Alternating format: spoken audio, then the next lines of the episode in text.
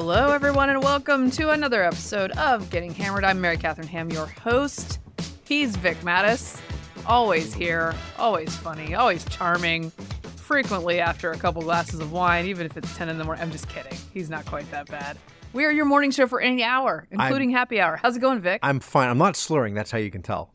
We're taping early in the morning. It's funny. We had a, a Biff Diddle column in the Washington Free Beacon making fun of, I guess, Rick Wilson had a thing for their new, it's not the Lincoln Project, but it's the Square, the new whatever it's called. oh yeah, no, like the like the movie they were going to put out about Yeah. Trump that they raised many millions for and never made yes. it. Yeah. So this thing is a new thing of theirs. And for like a thousand dollars, whatever, or however much for like the year, it's something like 200 something dollars a month. I am not sure what the actual cost is, but it's a lot.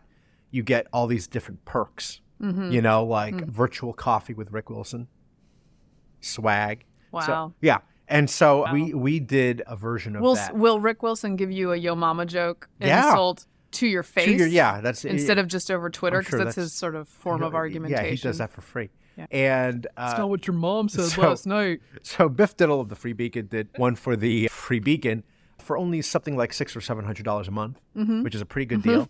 And one of the things I didn't even realize they said was martini lunch with Vic Matus. Nice. So- you know what?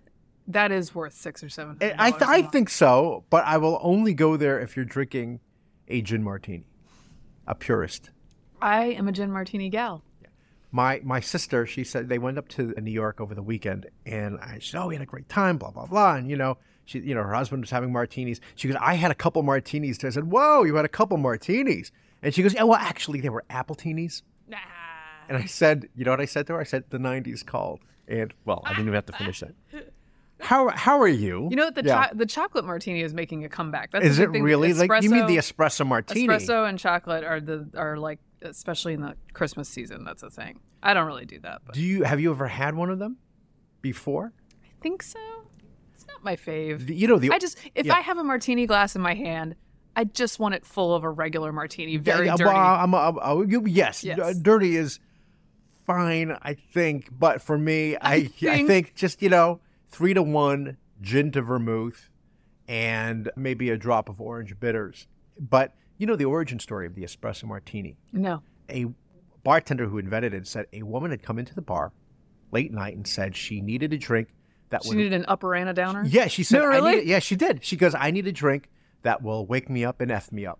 Is what she said, and hence the espresso martini was born. You know what? It was the the the predecessor to the less classy Red, Red Bull, Ye- the Jaeger bomb. Yeah, yeah, Red Bull vodka. Re- oh man, my heart would explode at this Oh, point. I, you know, I can't do that anymore. So, what is going on with you, Mary Katharine? You know, just Christmas prep. Today is uh You don't get a pass because of your condition. no. Actually, I feel like I'm better prepared because of my condition because I knew this baby's probably coming around Christmas, so I ended up Early. buying a bunch of presents early. But I got to tell you, and this is like uh, bad because it encourages me to procrastinate and everything. I don't feel like there's ever a payoff for me being ready early, right? So I started shopping early, and I feel like what happens is you just trick yourself into thinking that you're done, and then you have the mad scramble at the end, which you would have had anyway. Yeah. Although I may be like actually indisposed and unable to do the mad scramble, so I did take care of the, ch- children. The children are taken care of. but There's always last minute. yeah, and I'm also nesting, which is a hormonal situation that happens for the pregnant ladies where they need their house very just so before a baby comes. And I'm not usually that way. But this year, partly because one of my kids is like sad that we can't travel for Christmas because this baby's coming. And normally we see the grandparents and Oh, the right. cousins and the whole thing. And she's she's pulling my heart, you know, she's yanking those heartstrings because she's like, it can't be Christmas if we can't be in Durham. Which is a sentence that no one's ever said before. No, no, but I think that's the that sounds like the the next Hallmark movie. Yeah. Christmas in Durham. Christmas, Christmas at Northgate Mall with the zero dollar Santa. Anyway, Magical. It's magical. so magical. And Yeah. the kiosks, everything comes from a kiosk. Oh. So anyway, Scenes from a dying uh, mall. Yes. I have I have perhaps overcompensated a bit with the Christmas prep, and my children now have an entire Christmas room. Like one of their bedrooms, or is it They're- a separate room? So they they bunk together, ah, and they have turned it into. I turned it into a Christmas room. They have a little bit. They have a little bitty Christmas tree. They have Christmas sheets. Uh, yes. I bought some Christmas sheets. They were cheap. Uh-huh. Kids don't care about sheet quality. and there's they have a green wall in their room, Uh-huh. and it now has a ribbon on it, so it looks like a big You Christmas have package. just easily done it by only adding one color, red. yes. You didn't add any pine. No, what do you call it? You know, um, you know, wreath stuff. Oh yeah, there's a wreath on their door too. Very nice. It's a whole thing. It's a whole thing. And then I found on Facebook Market some lady whose mom used to have a Christmas village. You know those very elaborate Christmas Yes. villages. Well, people, let me tell you guys, you- Department fifty six. right? If you ever want one of those, they're very expensive if you build it over a long period of time. Yeah. However, a lot of people inherit them and then don't want to set them up because they're pretty intricate. So I went to Facebook Marketplace and spent under a hundred bucks and was like, "Give me this Christmas." Oh, It's people were Christmas just wanting to sell. So you and wow. So, and I was I was gratified because my not easily impressed oldest just thought it was the greatest thing she'd ever seen. So Yes. She was like, "Oh my god, look, look, oh my god, this is so cute, mom. this is there's a firehouse." Now you know we had one of those as well, and the key is, if you're an obsessive compulsive like me, everything has to be to scale. So I hope it is, because you ever get something that doesn't match? Yeah. Somebody might gift you, oh, for Christmas Village, and like the people are giants. Yeah, And it's like yeah, this we isn't can't gonna work. That. We can't Can't have have that. No. Well, I think I'm going to violate the spirit of the Christmas village and put it in different parts all over the house. I know so, m- the thing is that people have like a big display. Look, I ain't got room for that. No. This is a townhome. We're stacking children up on four four floors at this point, Yeah, okay? So not so much a village, but little Christmas subdivisions. Yes, yes. Exactly. Little townships. Exactly. Yeah. Okay. Yeah. Like I'm like I'm like the villain in a Hallmark movie. Subdividing and Right. Well, shutting down small you know, businesses. People have to cross the, you know, go over a causeway to get to the next village, yes. mini village. At any rate, that's what I'm up to, and trying to figure out what the heck I'm wearing to a formal event next week because dressing a 35 week pregnant woman in a formal gown, it's not an easy task, folks. Well, there's got to be something like you know. A wrap dress is what that's the motion This is a motion. making. If we had video, you could see Yep. what I'm doing, which is I'm pretending to go you know around what? my waist. It's very perceptive, Yeah. Vic, because Thank that's you. what I've been looking into. So Look at that. I'm sure. I'm I was sure gonna, I'll find I was going to say moo moo, but I knew that was not the term. I knew that was not the term. Caftan, I think, is one of the things I could wear. A caftan. At any It'll rate, be. lo- You'll look great. I'll you find something. Great. I'll find something. Yeah. I'll keep you posted. Look at look at my Instagram. MK Hammer Time. You'll find my my final look. Alrighty. We got news. Let's do it.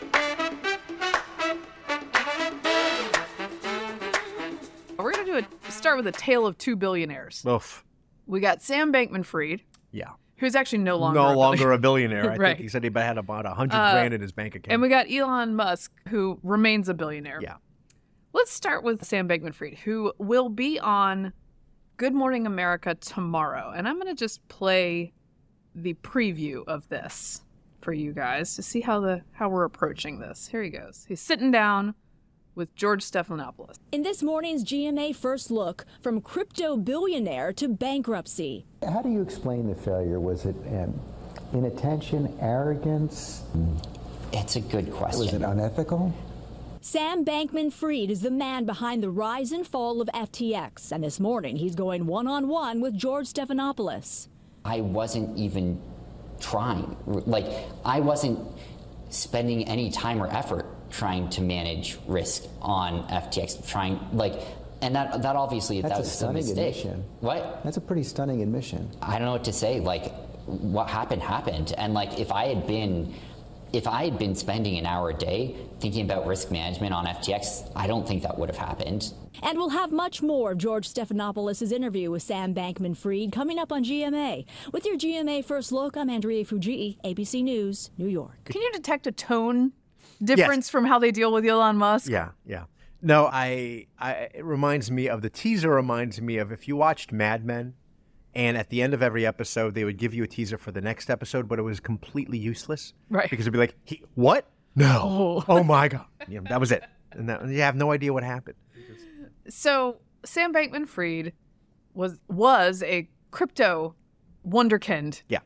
who had billions and billions of dollars that he was supposed to be investing in crypto Yeah. for people, sometimes their life savings. He has lost tens of billions of dollars of other people's money Yeah. because of what looks like fraud and bad Mm-hmm. accounting and all sorts of, at the very least, criminal negligence, right? The the company that he ran was affiliated with Alameda, which was a place that was leveraging Mhm. all this money. And it sounds like they were just getting billions poured in, had no idea what bucket, what money was going into, or what they were doing with it. And then someone, I don't know, maybe hacked in. He can't really give an answer on who. And a lot of that disappeared. And now a lot of it's been seized. And now he's in the Bahamas, just like hiding out and not being arrested and doing very high profile interviews. Yeah, that is. That's, that about it? That sums it up, Mary Katharine. If I were him, I would. I guess I would stay in the Bahamas for now. I don't, I'm not sure how hard it is to get extradited because he does talk about, oh, maybe I can go back to the United States. There's some lawyer Yeah. who is having a real heart attack over this. Like, Oh, yeah. Please stop talking, sir. no, because I mean, talking. for example, you, you mentioned he's going to be on Good Morning America. Is his lawyer going to be sitting next to him? Because Mm-hmm. Oh, no, usually you have a doesn't- lawyer, or is he just going out on his own? It looks like he's in his he's likely in his Bahamian penthouse Yeah. where he had Thanksgiving with his family. So nice for them. While the people that he bilked Yeah. have nothing because turkeys cost way more this year than last year. Yeah. At any rate, he also remember last week when we first started talking, or two hmm. weeks ago maybe when we first started talking about Sam Bankman-Fried. We noted that he was supposed to be at a New York Times sponsored gathering of thinkers. and I thought for sure this is just a mistake. They need to update Right, it. right. I, it was on the website that he was going to be appearing, and Janet Yellen would be appearing, and the BlackRock guy would be appearing. It was a whole murderer's row of Everybody was. like interesting thinkers, financial thinkers. Yeah. Well, he appeared at that summit. It was the Deal Book Summit held by the New York Times. Now he and appeared was- virtually. Yes. He appeared virtually, and I gotta say, Did he have time to uh, comb his hair? No. Oh. I gotta say, Thousandaire T-shirt looks the same as Billionaire T-shirt did. There's not been a great. The downgrade is not I, noticeable. by the way, let me. I've I've said this a million times. Two things. If I had a billion dollars, Mm-hmm. one, ev- I know. I, I know. I understand on a spiritual level. You cannot take any of this with you. I get it. that said, I do want to help all the factory workers, right, right. and every thread on my body would Uh-huh. be just there'd be no more moth, Oh yeah. little holes stretched. Oh no, I'd be walking around in gossamer. Yeah, it would just be this thing, Just- right? And and a whole thing with like getting gro- groomed. Like you go to the special barber, you know, the grooming Oh, lounge you'd, or whatever. you'd be warm, warm shaved. I would never shave warm myself. I never shave myself, although you'd have to trust because some people do a terrible job at shaving. But I would do this whole thing and not look like he does. Yeah. But that's part of the allure. People gave him billions, Well- partly because oh.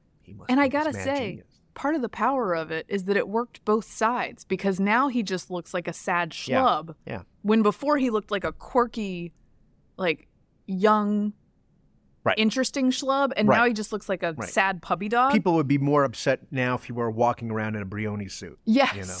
Yes. So his interview with the New York Times at the Deal Book Summit was conducted by Andrew Ross Sorkin. There's a an account that I've been enjoying on Twitter, by the way, at gr Decter. It's Genevieve Roch-Decter. Um, yes, yes. She's a really fun Business. reporter, business reporter, and has a Substack. So at gr Decter, if you want to follow some of the Sam Bankman-Fried stuff, and she's she's following this interview, and my, my favorite part of it, by the way, is he's asked a question: Where did Alameda's funds come from? And she writes: Sam nervously fidgets and takes a sip of pamplemousse flavored Lacroix before answering. Doesn't it make you less inclined to drink pamplemousse, which is just grapefruit, you know? Yeah, but I'm I just, out. I'm I've out had on- it. I've had it, but now I'm like, ugh, if he drinks it, I'm going back to Diet Coke. such a great detail. Yeah. And he says, I didn't knowingly commingle funds, blah, blah, blah. Point is, this guy's a crook. Mm-hmm. This guy is a crook. He has evaporated wealth yeah. that belonged to other people. But he is Mr. ESG. He's Mr. Lefty Causes. He He's was- yeah. Mr. Donate to Democrats. And importantly, to media foundations. Yeah. And as a result, he is getting this kid glove Mm-hmm. treatment. And I think he's making himself available, which I know the lawyer hates, but the media loves. Yeah. He's like, yeah, I'll talk to you about my insanely irresponsible Oh, criminal again, behavior. He's the gift that keeps on giving. So I'm sure Good Morning America I must have had a field day with this. But it occurred to me while I was watching this preview that the media is more hostile about Elon Musk spending his own money Yeah. on His Twitter money. Yeah. than they are about Sam Bankman Fried Mm-hmm. stealing people's tens of billions of dollars. They never say, like, oh, Sam Bankman Fried could have caused, could have uh, solved world hunger. They never oh, say that. No, the amount of money of 32 billion at some point that was valued. No, that that's we don't hear that, but we hear it about Twitter. Yeah. Yeah. so interesting. What is the difference uh-huh. between these two figures? The hair. Is that it? It's, it's the hair. It's the hair. He also, by the way, that quote where he said, "I didn't knowingly commingle funds." Yeah. I mean, again, at some point, these, you know, the Department of Justice, the SEC, certainly Congress are going to have a field day with this. But that quote reminded me of like when my daughter was very little and sort of getting normalized in nursery school, and then the teacher would say, "Oh, you know." You know, she she hit a kid or whatever she, you know, and I'd say to her, "I heard you hit," and she said, "I didn't hit him, I punched him," you know, and say, ah. oh, whatever, or or I'd say, uh, "You hit a couple, did you hit a couple of kids?" She goes, "I didn't hit everyone," you know, it's a, and so he's parsing it, and in fact, he is. She's going to be Sam Bankman Fried's Yeah, lawyer, Well, actually. that's, that's the thing. Yes, Ter- terrifying. Sh- He he is a child. He is an enabled child. It's Yeah. it's and- shocking. and took unbelievable risks. And this is what people are learning now, particularly with Alameda research. And there were no guardrails. So all this money, and and he claims not to know about taking people's, you know, money from F, you know, FTX into Alameda, and none of that. Eh, that's supposed to be protected No. by them. Yeah. This is one No. of those things too where it's like you're actually it actually works in your favor the bigger the crime. Because like. You know, the IRS can spend time on my Venmo account, which I'm going to complain about next week. We're going to leave that Yeah. for we're going to table that for now.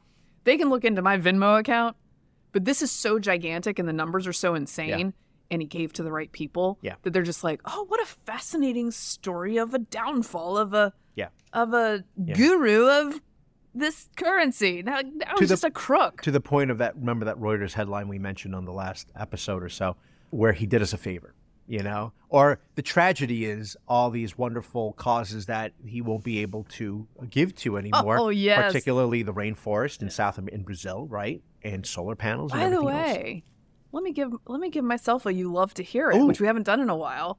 Out of character for me to praise none other than Beto O'Rourke, uh-oh who who refused and or sent back, I'm not sure which one it was, a 1 million dollar contribution from Sam Bankman-Fried before all this broke because they found it to be odd wow and yeah. So That's good, good on him. And Okay. Wow. although I guess if if Beto had it, it, it might still exist.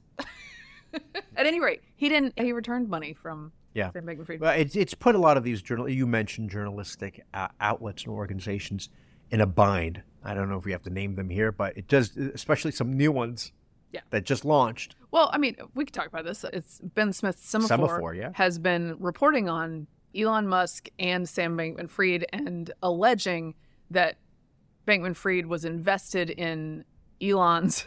Oh my God, there's so much billionaire Mm-hmm. business that we are up in right now. That he was involved in giving money to the 44 billion that went to Twitter. And Elon Musk has been saying, "You're misreporting this. This is not what you're representing." And Semafor saying, "Yes, it is." And Elon Musk is like, "Yeah, well, Sam Bankman-Fried bankrolled you guys. So what's going on here?" Yeah. And Ben Smith is like, "We disclosed that in the reporting."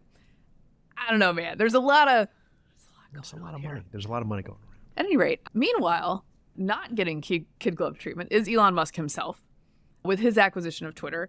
And now the actual EU government is saying, hey, you got to follow our speech rules, which are not good, guys. Mm-hmm. Not free, is how I would explain the EU speech rules. You got to basically censor the things that we say you need to censor, Yeah. Or else we're going to remove you from app stores. We're going to put Mhm. rules on you. And ever again, journalists are like, thank goodness, EU to the rescue. Y'all are supposed to like free speech. And they just don't. They don't like it at all. No, I mean there there certainly is a sizable segment of people in this country who wish that we had a system that was very similar to the European Union, where you can entrust all of your needs and cares to some bureaucrat in Brussels, or in this case, Washington, D.C., and they will have a, an outsized sway and influence over policy and determining things in your life because you trust in them. Yeah. And this is one of these things. The European Commission on Wednesday threatened Musk with a ban unless Twitter abides by strict content moderation rules as U.S. Treasury Secretary Janet Yellen indicated that Washington was reviewing his purchase of the social network. Weird, not so much robust talk about what we're going to review from Sam Bankman Fried, right? We haven't, we're not reviewing that yet, but this we're going to robustly review. The warning from Brussels came in a video call between Musk and, I don't know how to say that first name, but Breton, the EU's commissioner in charge of implementing the bloc's digital rules, according to people with knowledge of the conversation. However, a brighter spot Elon Musk met with Tim Cook, Yeah. head of Apple. There were some rumors that Apple was going to yank Twitter or was threatening to yank Twitter from the App Store should Elon Musk not, not censor the right people Right. or what have you. And it turns out Tim Cook apparently said, now we're not doing that. So that's a nice. We, we are gonna right. we are going to crack down on Chinese dissenters, Well, that's the but thing. here in the U.S., I, I think considering the Tim Cook has his hands full yeah, between the uh, that software, shall we call it a software update for the airdropping, right. so it limits you to within a 10 minute window, which obviously is a sop to Yes. the regime. imposed in China post some of these right. protests, right? And these protests and riots at Foxconn. oh yeah, Because again, the zero COVID policies and the crackdowns. I mean, it, it's costing, it's costing not just productivity, but of, of course people's lives. He's got to deal with that, and the next, the last thing he needs is a literal Twitter feud with Elon Musk. So they're just going to leave it be. Well, uh, that's one of the things. Actually, and this is the this is maybe the thing that Sam Bankman-Fried and Elon Musk have in common, which is this sort of radical public transparency. They're Yeah. like, no, no, we're just going to do all the business. We're now. It would have helped. what if you see is Sa- what you get. You mean Sam. Bankman-Fried should have started that, you know, before, so we could have all known that that was badly Yeah. done. However, now he's just like, no, I'm just putting it all on the table. I'm talking about all of it. Elon Musk similarly is doing his business in public. One of a reporter caught Elizabeth Warren Oh in the halls of Congress to get her take on, you know, how should Twitter be run? This is what she had to say. Republicans say that um, Democrats are picking on Elon Musk. Elon Musk is doing just fine. But do you think that users have a right to freedom of speech, even if what they're saying is wrong or offensive? I think that one human being should not decide how millions of people communicate with each other. One human being should not be able to go into a dark room by himself and decide, oh, that person gets heard from, that person doesn't. That's not how it should work. Okay, question. If the person is Elizabeth Warren, would she have the same take? like, she just wants to be the person. Yes, that's right. Also, I didn't realize that Twitter's decisions were made in the same room where you develop film, Yes. the dark room. Well, they- to- they is there like a red light? The red right. light? Yeah. Is that what's going on? Our young our young listeners will have have no, no, idea, idea what we're we're speaking talking about. The water, you got to put it in the water. Yeah, no, all those No? chemicals. Yeah, yeah, nothing. No. It's yeah, for better or for worse. Elon Musk, right? He likes to shoot from the hip. He loves trolling people, and we all are amused from time to time by that. But when you start trolling certain people, members of Congress like Elizabeth Warren, Bernie Sanders, Ed Markey, the senator from Yes. Massachusetts, you can get yourself in some serious trouble. And Well, and what It's not Warren good for what. Warren is missing is that there was a person doing this before. His name was Jack.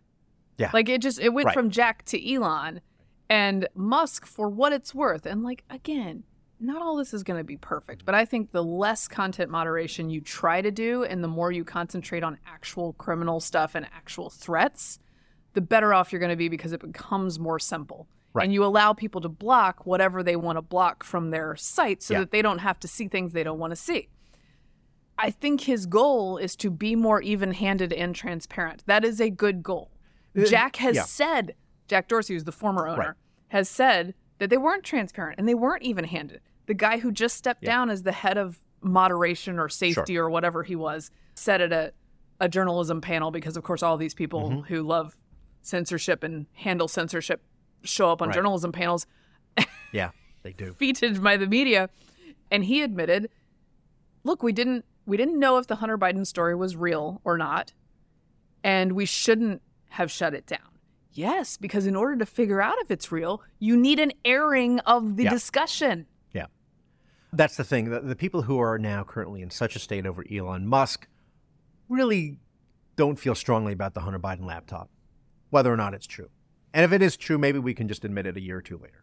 Yeah. And that's convenient Because it takes do time to, to verify these things. And let's not trust the New York Post because I'm sure they didn't do their due diligence. Well, and part part of the way societies verify things is to toss around the theories and the facts. That is that's how we do it. And it is messy and sometimes ugly, and a lot of people get things wrong. So, by the way, so Elon Musk, when he met with Tim Cook, that was not here because Tim Cook is in town in Washington, D.C. now, right? He was meeting Oh. with lawmakers. But Oh, we should have called him in. I uh, Ask him. I got a few questions knows, for you, I don't, I, yeah, well, I mean, I wonder what he's telling them now. But the the meeting took place back in Cupertino. Have you seen those headquarters? I have seen them like occasionally. I've seen the sketch. You know, like at first you think it's still a sketch. I remember when they were showing what the design was going to be, and then it actually is real now, and you still can't believe what you're looking. It's like Stark headquarters. Yeah. I can live. I don't. I mean, you could live with that. I, yeah, it depends. Depends on the, what the food situation is. I think the food situation is good. Pretty good. Yeah. Yeah. Not at Foxconn, but over in Cupertino. No, no. Alrighty. Alrighty. Look, we got to talk about this one. The Balenciaga oh, story. Oh boy, here we go. Yes, Okay. and we held back. We did, we ran out of time the last episode, Well, but it was- good for us because more has happened. Well, because we have a new element to the story now. So, okay, let, let Let, me us go way back. briefly Yeah. do the, the synopsis here. Balenciaga, which is a high end luxury fashion brand that sort of specializes in a bit of trolling and controversy. Its actual designs are meant to be conversation pieces and to sort of drive people crazy and or be ostentatiously ugly as with the heels on crocs which is one of the offerings from Balenciaga. But it's very high end, very expensive. Yeah. Celebrities love this brand. People who would like to be celebrities love So we're not brand. talking about models on the runway showing off ridiculous things. We're talking about in the actual stores, crazy things like the. Oh Fashion. yeah, no, no, it's Out of- all crazy. It's all crazy. It's all For real, crazy. like, at I mean, the I- retail I, think level. there's, I think there are things that you can that are actually usable, but it's very out there. At any rate, a favorite of people who would either are celebrities or would like to be celebrities or would pretend to be rich people. They put out a campaign called the Balenciaga Gift Shop for Christmas time mm-hmm. that featured very young children who are models juxtaposed with a an offering that is a handbag that looks like a teddy bear and the teddy bear is sort of In- junky looking with bondage gear Yeah, on bears in bondage. and sometimes black eyes seemingly. I mean it's a lot. Now a handbag in and of itself that's a teddy bear that's like a commentary on what have you whatever when you put it with a kid it becomes an issue yeah. right like i could see it as like art and commentary mm-hmm. on its own with an adult you put the kids in the ad next to anything adult like that and potentially exploitative even for adults but specifically with children, people are going to get mad. So people got mad. Yeah. And Balenciaga has been seeing a lot of blowback for this to the point that they And not just I mean, from everybody, like uh, Oh, Kim yeah. Kardashian, right? Oh yeah, no, this isn't from this isn't from social conservatives, right? This is This from is not the family. This is not Gary Bauer. no, this the is a family wide research or range Yeah. of people who, surprise, think Oh. child exploitation should not be normalized or glamorized in high fashion brands. Well, the New York Times got around to covering this and tells us this is the this is in the, only the, deep way look. that they could. This is the deep look. When high fashion and QAnon collide, two new Balenciaga campaigns ignited a firestorm that traveled from the internet to Fox News, fueled by allegations that the brand condoned child exploitation. Well, look, if you have bondage themes in a photo shoot with children, I'm not sure how that's not at least normalizing or elevating, if not it's, that's what it is. They're, they're just telling you the thing in front of your Yeah. eyes isn't real. Isn't what it is, or because those people hate it, you must now embrace it. Is Yes. that what it is? Yes. So we got we got two buzzwords here. We got QAnon and Fox News in the headline. Yeah. So that so that people who are Oh, reading that's big. Yeah. know that they can Oh. just dismiss that people are That's upset exactly about right. this. Let's move on. By the way, Kim Kardashian did say that this was bad what Balenciaga did, but she has not promised not to work with them in the future. She's Mm-hmm. worked very closely with them in the past, as has Kanye, who in among his rantings has gone after Balenciaga as well. They of course don't want to work with him.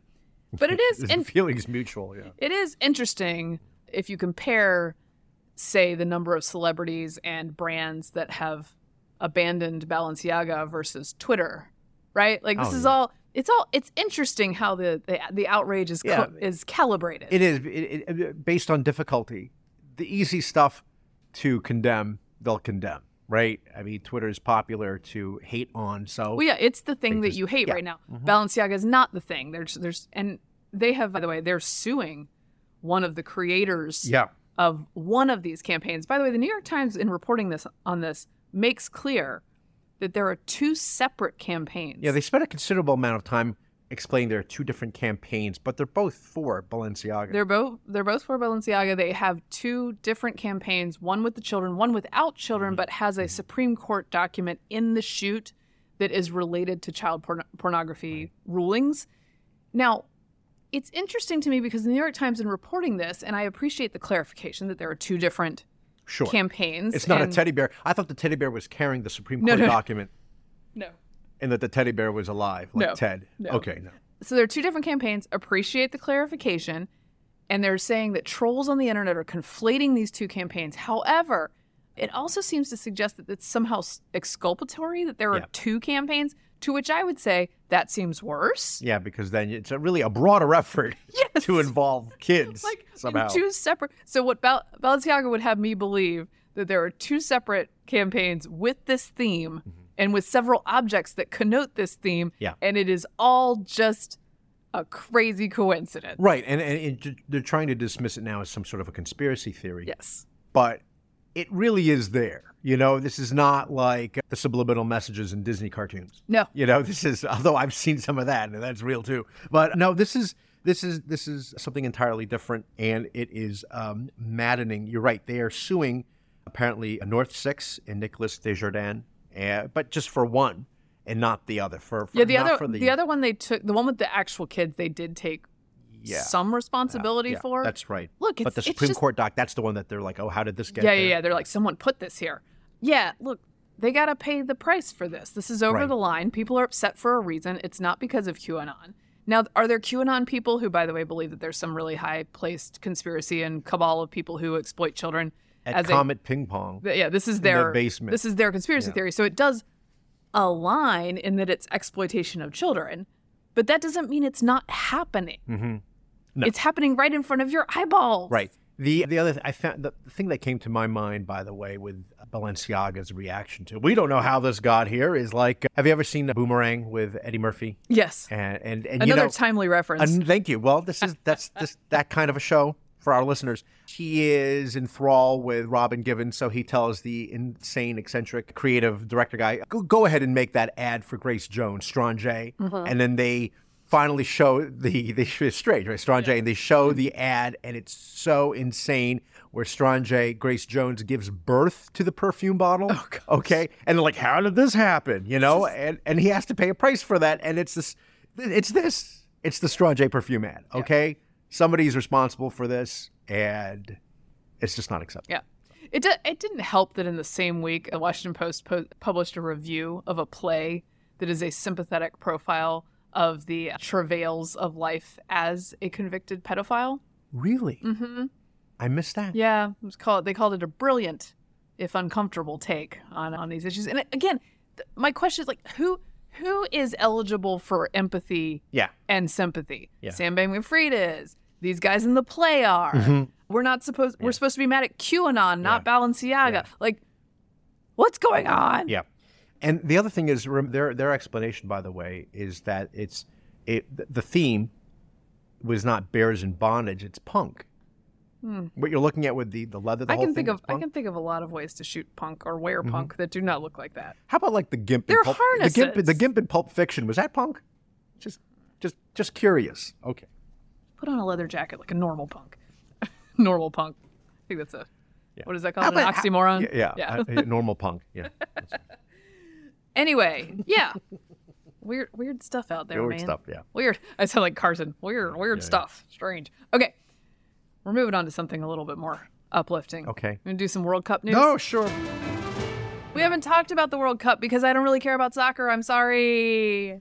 I you know I want it like look. I I'm a played fair- soccer. I love playing You soccer. played soccer. love playing soccer. Don't love watching soccer. I would think that after playing it, you become more sympathetic, much like if you're watching hockey in person, then you really get into I watching do love hockey, hockey in TV. person. That's true. I watch hockey on TV sometimes. On TV, it's not my favorite, but I, I do like it in person. But it's it's also a much faster game than This? soccer is. Yeah. yeah. Yeah. I mean, I think There's a lot of exemplified Americans flopping. Americans' issue with soccer, exemplified by the U.S. UK match that Yeah. ended 0-0. Yeah, give me I some mean, scoring. It's a problem. It's a problem, man. Anyway, the U.S. has moved on. U.S. men's team has moved on to the knockout stage of the World Cup Mm-hmm. after a pivotal win against Iran. They beat them, Iran, beat them 1 0. One of the American players, by the way, had an Iranian reporter go after him for mispronouncing Iran, and he had a pretty, Oh, he said Iran. yeah, Oh. and he had a pretty, like, I thought, deft answer to that without getting too much into geopolitics. He was just like, look, we're, we have an opportunity to learn from each other here, and I appreciate you know, what we're doing. Well, that's I- a whereas, response. whereas I would have been like, you want to talk about ways I could educate you?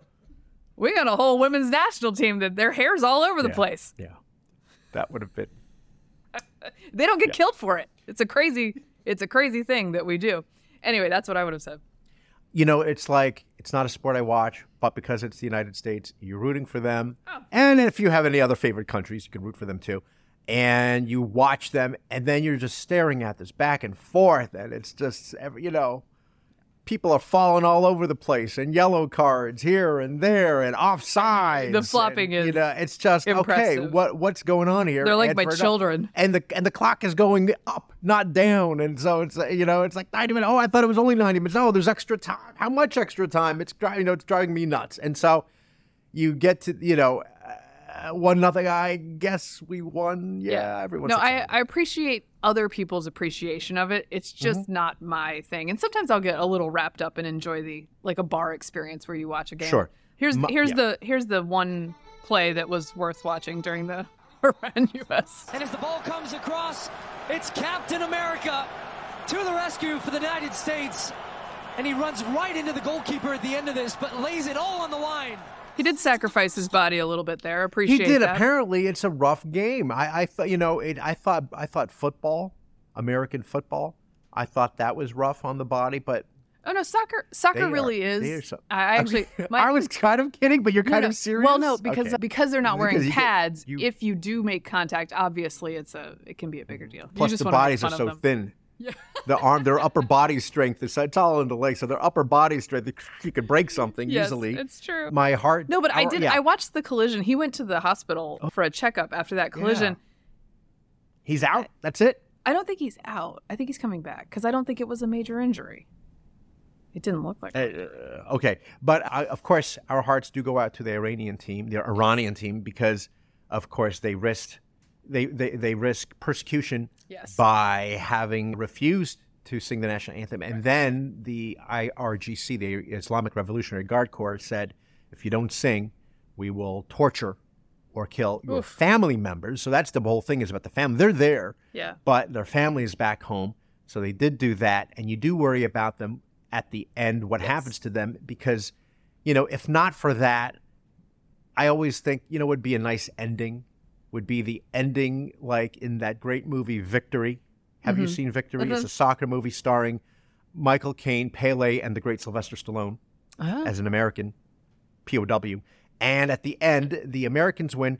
The crowd rushes the field, and then they were able to disguise them in common Oh, clothes, and then they escape. And then they're gone. I love it. Yeah, That's what we It- need more of that. It was heartwarming That's my recommendation. It was by the way, heartwarming. of the week. to see American players consoling the Iranian players because obviously they have an idea about how this might go down Yeah. for them. In some really, I think, just adorable news out of the World Cup, Okay. the the sort of the viral Japanese fans Oh, and players Yes. who keep cleaning all of the public spaces yes. at the World Cup. So, so the, uh, this is New York Times reporting. The final whistle blew on Sunday afternoon, and the Japanese fans who had just spent hours bouncing under a blistering midday sun allowed themselves a moment to wallow in the disappointment of their team's 1-0 loss to Co- Costa Rica. But the moment quickly passed, and out came the blue trash bags. In the return of a post-game ritual that is being met with widespread astonishment at this year's World Cup, a group of Japanese spectators who only moments earlier had been delir- deliriously singing for their team began meticulously cleaning the stands at the stadium, picking up trash scattered across the rows of seats around them. And the team, of course, does the same with its dressing room, which it leaves immaculate. I mean, like a spa in there when they're done. They're, they're a cle- they're a clean people. I, I I can say this as being quarter Chinese.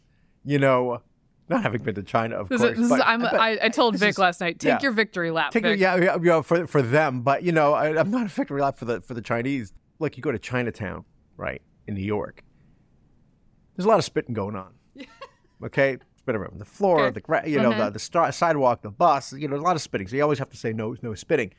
I don't think there's much spitting in Japan.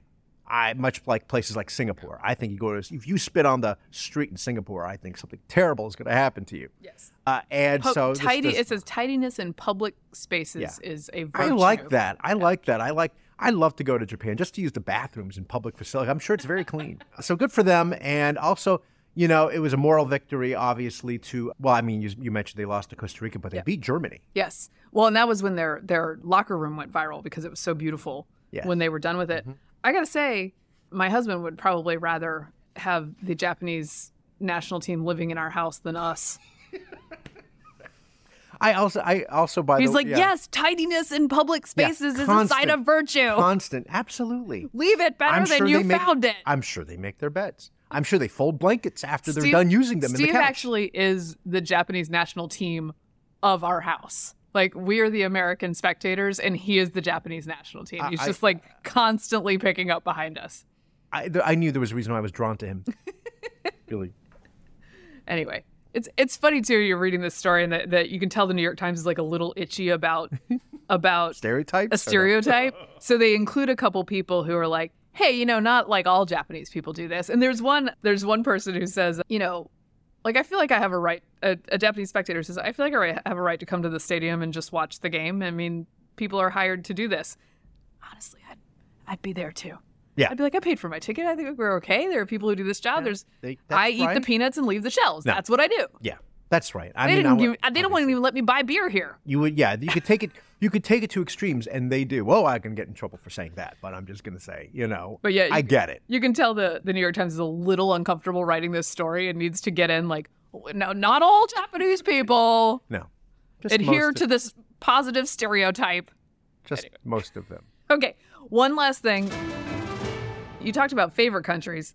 Just a little Canada news. Oh yeah, that's right. a little, Yeah, just a little tiny mm-hmm. bit of Canada news because mm-hmm. we might go on about this later because we're running up on our time here. But Justin Trudeau Yeah, of our neighbors to the north in Canada, the Great White North. who you'll remember from this podcast, really came down on dissenters during the COVID times.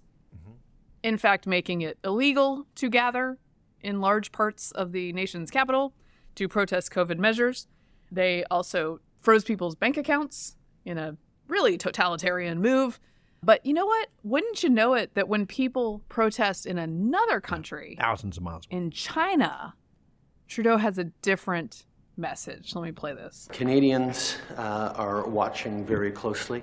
Uh, obviously, everyone in China uh, should be allowed to express themselves, uh, should be allowed to uh, you know, share their um, their perspectives uh, and indeed protest. We're going to continue to ensure that China knows we'll stand up for human rights. We'll stand with people who are expressing themselves. We also need to make sure that China and places around the world are respecting journalists and their ability to do their job. We'll continue to make that very clear. Nice. How nice. Uh, You can, you can look at this two ways, Mary Katharine. One is, wow, you know, things are that bad that even Canada's Justin Trudeau is speaking out and more boldly than our own president, Joe Biden. And it's so bad that he's even willing to risk the ire of the Chinese. And I'm sure Canada is at least somewhat dependent on trade with China. It's a very big deal. Or you can do what we do in our show, which is say, wait a minute, what about I mean, what's it's going on in your own country? Transparent. It is. I Well, mean, again, because it's the easy thing to do. It's you're right. In your own country, it's really annoying when Yeah. people speak out. And in Canada, let me let me be clear. It's not like here where look, I have my issues with the Biden administration and how it handles and the left and the media and how they handle Mm-hmm. protests with which they don't agree. But in Canada, it was like it's literally illegal. We're gonna freeze your bank account. We are telling you gathering in and of itself Mm-hmm. is going to be a crime for which you can be prosecuted. I mean, this is People a were different level. people were getting in trouble for donating to the Freedom Yes. Convoy. Do you remember that? Yes. And he was out reminding people like, "Hey, just so you know, you do not have the right to congregate to redress grievances. That's that's our neighbors to the south. You don't have that right here." And again, as you mentioned, the freezing of bank accounts. That's really scary. It's crazy town. By the way, they they are auditing what they did with the freezing of bank accounts. That I think we've yet to get the real Oh, like the total Yeah, well, results. should. But the Yeah. but the the government kindly is reviewing its own behavior during the unprecedented emergency use of powers to shut down Emergency protests. powers are great. Yeah, they're awesome. That's Gotta why we still have it here. Gotta hold on to them as long as you can. All right. Well, on that note, keep freedom alive. That wraps up another edition of Getting Hammered. Remember, you can subscribe to us on iTunes, Google Play, and Stitcher. And you can follow me on Twitter at Victorino Matus. I'm at MK Hammer on Twitter and Substack, MK Hammer Time on Instagram. You can see my ridiculous maternity fashion show at some point this week when I figure out what the heck I'm wearing. Next week, we're going to talk about the Venmo and the IRS because I'm ticked off about that. And we're probably going to do some Cocaine Bear. So, you know, if you haven't seen that, Google it.